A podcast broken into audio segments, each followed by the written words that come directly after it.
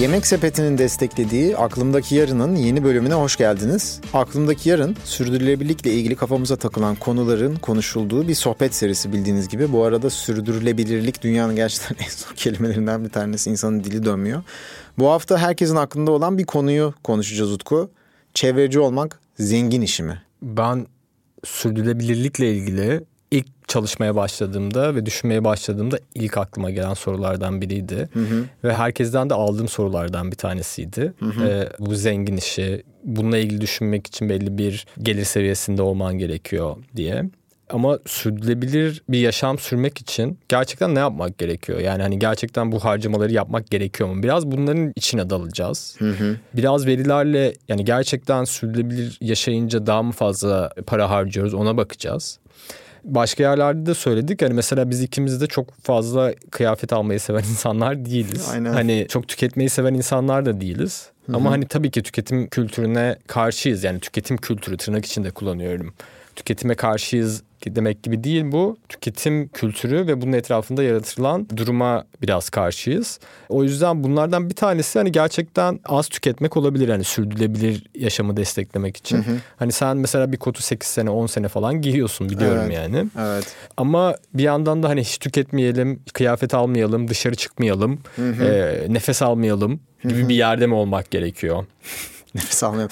ya şeyde çevrecilik veya iklim yani böyle klimateryan bir yerden yaklaştığımız zaman genelde bize iletilen yorumlardan bir tanesi böyle her şeye karşı olduğumuz sanki. Yani Hı-hı. hiçbir şey tüketme, hiçbir şey yapma, evden çıkma, onu yeme, bunu yeme, kargon şöyle olsun, şu şöyle olsun, uçağa binme, şunu yapma, bunu yapma. Ama aslında birazcık da bu değil. Mesela bu pantolon hikayesine örnek vermiştin. Hani oradan belki bir başlayıp Hı-hı. insanların aklına bir fikir olur belki. Doğrudur şu anda giydiğim mesela pantolonu 8 yıl önce almıştım ben. Kot pantolon. Ve bu bu arada şey değil 8 yani yılda bir kez falan giydiğim değil. Yolda böyle bu kaydı yapmaya gelirken bundan bahsedeceğimizi bildiğim için tabii ki de aklımızdaki notlardan, mental notlardan bir tanesiydi. Ya ben bu kotu ne kadar süredir giyiyorum diye düşündüm. Ve yılda ortama 100 kez falan giyiyorum. Yani kışın zaten vup bütün sezon giyiyorum. Yani iki tane pantolonum var kışın onu giyiyorum. Ve işte cebi mesela bunun yırtılmıştı. Dikiş makinesiyle böyle biraz cebini onardım falan. Ama bunu yapabilmemin sebebi 8 yıl önceye gittiğimiz zaman en ucuz ürünü seçmek yerine aslında dayanıklı bir ürün seçmiştim. Zaten kot pantolon kendi kendine dayanıklı bir ürün. Çok fazla su harcıyor ama e, ben bunu 800 kez giydiysem ve bir 800 kez daha giyeceksem aslında o yapmış olduğumuz harcama boşa gitmiş bir noktada değil. Yani bir yatırım gibi düşünebiliriz mi diyorsun? Bence bir yatırım olarak düşünmek gerekmez mi? Kesinlikle gerekir ve şeyi de itiraf etmek gerekiyor. Yani sadece etiket fiyatına baktığımızda hı hı. çevreci ürünler kesinlikle daha pahalı. Zaten hı hı. birkaç araştırmaya baktık. Mesela Avrupa Birliği genelinde yapılan belli ürünleri sepete alıp yapılan bir araştırmada hı hı normal standart bir ürünle bunun hani geleneksel bir üründen bahsediyoruz. Bunun çevreye duyarlı işte ya da organik şekilde üretilmiş halinin hemen hemen aşağı yukarı %50 daha pahalı olduğu söyleniyor. Hı hı. Ama bir yandan da yani %50 çok yüksek bir rakam bu çok arada. Yani rakam. %50'yi o anda düşününce özellikle işte bir öğrencisiniz ya da hani genç bir profesyonelsiniz. Hani bir anda hani onu alayım mı dediğinde hani o ayki kiramı nasıl ödeyeceğim?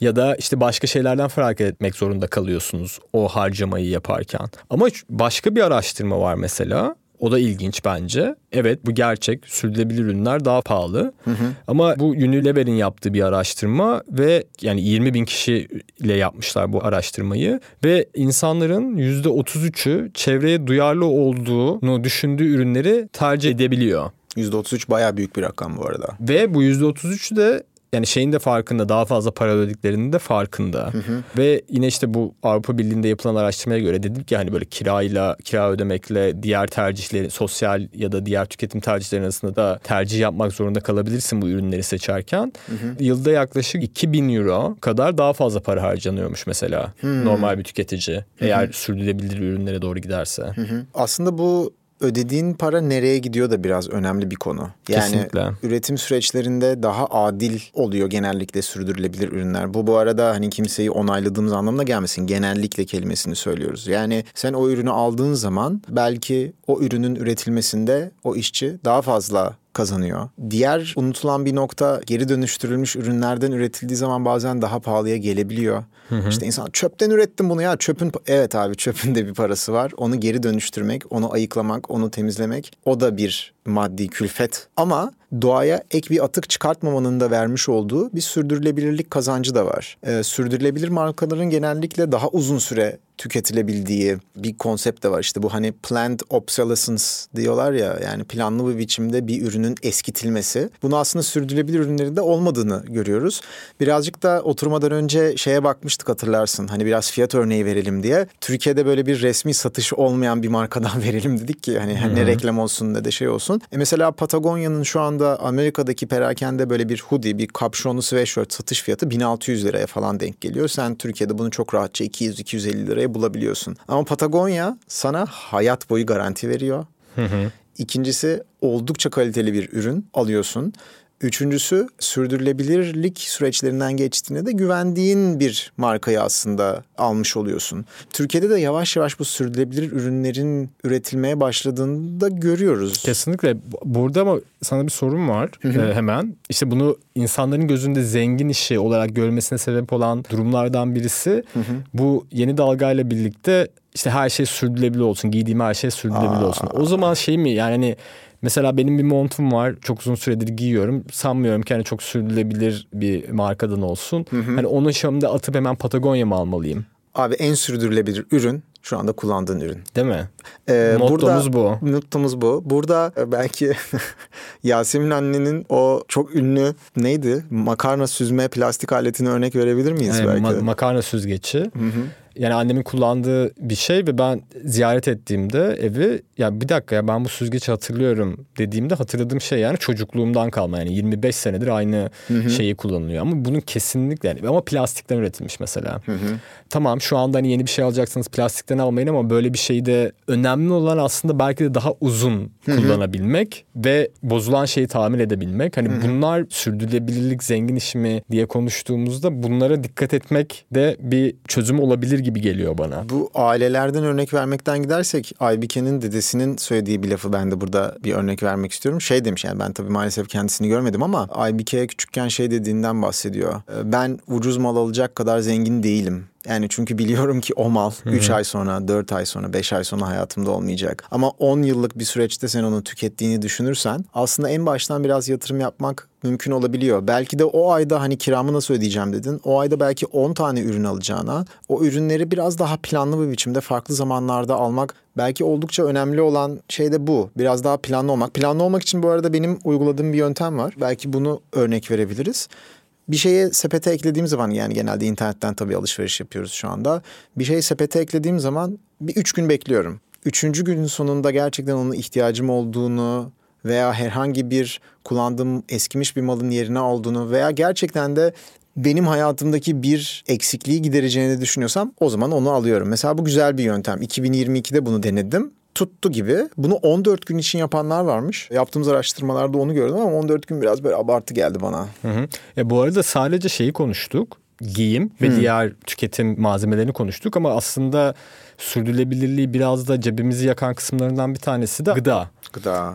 Aklımdaki yarın biliyorsun Yemek Sepeti'nin desteklediği bir konuşma sohbet serisi. Hı hı. Maliyetten, bütçeden bahsederken biraz da gıdayı da konuşmamız gerekiyor. Hı hı. Orada çok güzel bir şey rastladık. Mesela Guardian'da Alison Stein diye biri gerçekten pahalı mı ya hani sürdürülebilir ürünlerle beslenmek diye bir haftasının raporunu tutuyor. Hı hı. Ama orada biraz da bir takım alışkanlıklarını değiştiriyor. Mesela atığa dikkat ediyor. Yani illa bu arada pazardan alışveriş yapmaktan bahsetmiyoruz. E, mesela ben bazen hani pazardan alışveriş yaptığımda daha fazla atık üretiyorum. Hmm. Hani yemek siparişi vermek belki onu düşürebiliyor bazı durumlarda. Ama hı hı.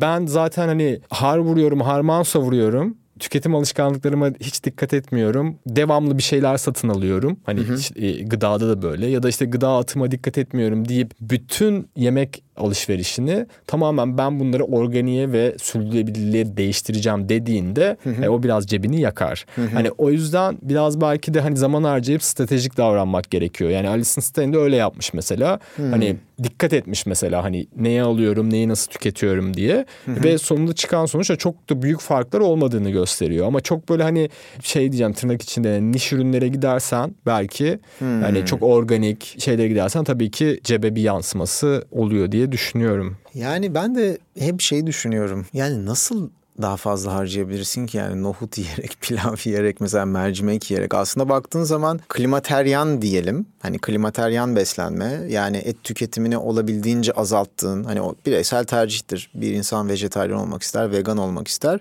Ama ne olursa olsun hepimizin daha bitki ağırlıklı beslenmek durumunda olduğumuz yani hem doktorlar tarafından biz doktor değiliz bu zaten tıbbi bir e, öneri de değil kimseye ama daha bitki ağırlıklı beslenmenin e, hayatın uzunluğu ve kalitesini arttırdığı zaten belli. Yani bitkilerde baktığın zaman aslında kalori oranı olarak daha e, bitkiler ve tabii ki de diğer tahıllar işte mercimekler, kuru fasulyeler, nohutlar vesaire yani daha fazla da kalori veriyor sana ödediğin para karşılığında. O yüzden ben de ben böyle bir araştırma yapmadım ama inanıyorum ki çok dikkat etsem organik ama dengeli beslenmeye çalışsam zaten baş başa gelirmiş gibime de geliyor sanki. Hı-hı. Vegan ve vejeteryan şeyler mesela yemekler yemek sepetinde de hani seçtiğin zaman almaya çalıştığın zaman genelde diğerlerine göre daha ucuz olmuyor mu? Daha ucuz olmuyor. Ya şöyle tabii şu andaki gıda enflasyonu ve gıda fiyatları Aa. o kadar her şeyi dağıttı ki ama evet yani ben biliyorum ki mesela bir hamburgercide normal hamburgerin fiyatından daha düşük vegan vejeteryan ki. hamburger.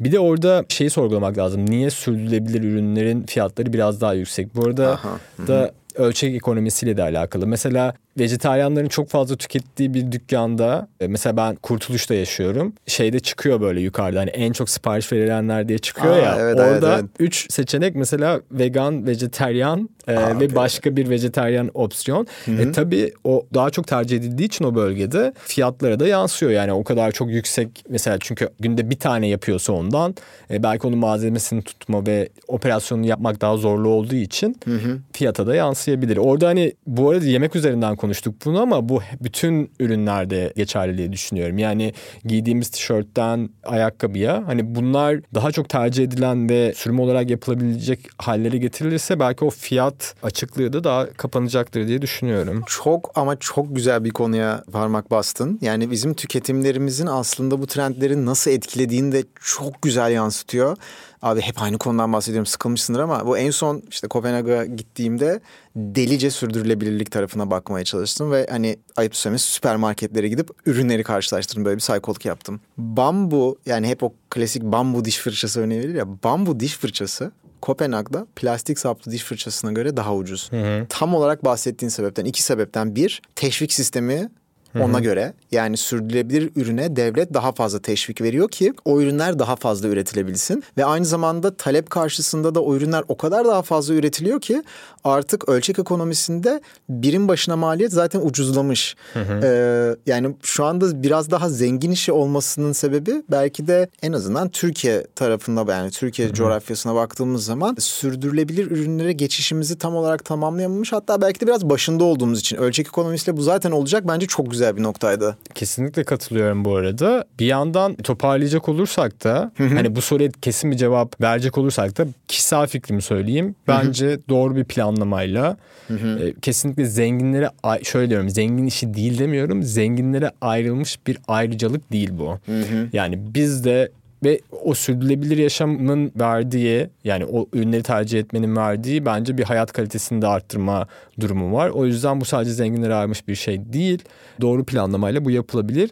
Ee, aslında birkaç tane de böyle life hacking diyorlar ya. Evet. Hani ne ne yapabilirim yani bu süreçte sürdürülebilir yaşam ama bütçemi de çok sarsmak istemiyorum. Yani çok güzel yöntemler var mesela. Hani ikinci el dükkanlar. Ee, şimdi herkes diyecek ikinci el dükkanlar da çok pahalı işte. Ya tabii hani böyle vintage store'a gidersen pahalı ama hani böyle işte Feriköy'de kurulan bir ikinci el pazarına ya da bir dayanışma marketine, pazarına gidersen, dükkanına gidersen orada hani gerçekten ikinci el ürünlerde çok rahatlıkla ucuza alabilirsin. Burada ben bir örnek vereyim. Mesela kıyafetlerin dışında şu an benim hayatımda var olan bir harcama kalemi. Yani herkeste yoktur ama büyük bir harcama kalemi. Bebek ve çocuk ekipmanları. Hı hı. Ya bir pusetin abi ne kadar pahalı olduğunu sana anlatamam. Hı hı. Ama gidiyorsun onu ikinci el bir uygulamadan baktığın zaman hı hı. dörtte biri fiyatı fiyatına geliyor. Ne olacak ki zaten üstündeki kılıfını bir kez yıkıyorsun ve devam ediyorsun. Aslında sürdürülebilirlik çok da zengin işi değil. Hatta tam tersi yepyeni ürünleri sürekli piyasaya koymak bence bayağı zengin işi yani. Bunu da bir şey eklemek istedim abi. Çok çok iyi yaptın. Diğeri bence ihtiyacın yoksa ve seni başka bir sebeple tatmin edeceğini düşünüyorsan onu alma. Paran cebinde kalsın. Çünkü bunu daha önce başka yerlerde de konuştuk. O genelde seni mutlu etmiyor. E, İhtiyacın olan şeyi alınca mutlu olmuyorsun. Bunu biz Çok güzel söylemiyoruz. bir evet bunu zaten psikolojik araştırmalar kesinlikle söylüyor. Kesinlikle mutlu etmiyor. Belki kısa süreli bir dopamin salgılamasına sebep olabilir ama daha sonra sana mutluluk veren bir şey değil ve bütçene de iyi gelen bir şey. Daha önce ulaşım konusunu konuştuk. Ya mesela paylaşımlı ulaşım. Hani bir yere gidiyorsan app'ler var. Onları kullanabilirsin. Ulaşımı paylaşabilirsin. Ya da işte elektrik scooter gibi şeylerle ya da şu anda hani elektrikli araba kiralamak da mümkün. Hani bunları alacağına bun- bunlar bunlar da belki bütçene yararlı olabilir. Şey diye bir not almışım. Bundan bahsettik zaten. Boomerlardan örnek alma. Abi evet. Yani boomerlardan örnek alma başlığı altında şunları söylemek istiyorum. E, Bir sahip olduğun şeye düzgün şekilde bak. Bozulduysa tamir etmeye çalış. E, ve onu düzgün bir şekilde kullan. Emin ol bütçene çok yararlı olacaktır ve aynı zamanda sürdürülebilir. İleri dönüştür. Bu bence yine eskiden zaten annelerimizin babalarımızın yaptığı bir şey. Bunu çok yaratıcı bir şekilde de yapabilirsin kullandığın ürünlerde. Google'da bu arada gerçekten Google'a girip ürünün ismini Türkçe yazarak da bulabiliyorsun. İngilizce yazdığın zaman şu akıllı telefon kabını bile nasıl ileri dönüştüreceğine dair o kadar çok böyle hani do it yourself DIY opsiyon var ki sana anlatamam. Halbuki sürekli Google'layıp yani bir atık çıktı Google'layıp sürekli onu nasıl ileri dönüştüreceğini buluyor ama biz otursak konuşsak ya bulamayız. 10 saniyede Google'da buluyor yani. Google reklamı. Ee, son tavsiyem de bu şey yapabilir. Et tüketimini azaltmak. Ee, Türkiye inanılmaz bir yer bu konuda. Herkes bizim çok et tükettiğimizi söylüyor ama burada bu yine verilerle geleceğim. Ekonomik durumla da alakası var. Türkiye çok et tüketen bir yer değil aslında kişi başı baktığımızda. Avrupa ve diğer gelişmiş ülkelere oranla çok ciddi az et tüketiyoruz. Bu da ne demek? Aslında diğer besin ve çeşitli besin kaynakları da önümüze serilmiş durumda ve bu konuda da bütçeni rahatlatacak şekilde ve doğaya da ve dünyaya da iyi gelecek şekilde tercihler yapabilirsin.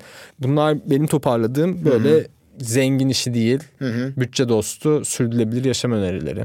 Yani genel olarak da aslında biraz zihinsel olarak da en son bir fikir olarak benim yani naçizane eklemeye çalışacağım. Belki zihinsel olarak da daha az tüketmenin önerildiği hani o tüketimcilik, konsumerizme karşı olan daha minimalist felsefeleri, hayat tarzlarını da biraz okumak lazım ve sürdürülebilir hayat tarzı adı altında tüketimciliğin ayrı bir alt kolu olan o bazı hareketlere de kapılmamak gerektiğini ben en azından e, yani bu alanın içerisinde konuşan çalışan bir insan olarak düşünüyorum. O yüzden de belki birazcık hani minimalizm nedir? Şu konuya biraz bakayım. Belki hayatımda böyle bir mutluluğu sağlarım diye de onu da bir en son öneri olarak ben eklemiş olayım. Yemek Sepeti'nin destekleriyle hazırladığımız Aklımdaki Yarın'ın bir bölümünün daha sonuna geldik. Bu bölümde çevreci olmak zengin işim diye konuştuk. Ve şu sonuca vardık. Sadece zengin işi değil. Aynı zamanda zenginlere bırakılmaması gereken bir şey. O yüzden sahiplenelim. Birazcık fazla para harcayabiliriz ama başka yöntemler de var. O yüzden herkese dinlediği için çok teşekkürler. Görüşmek üzere.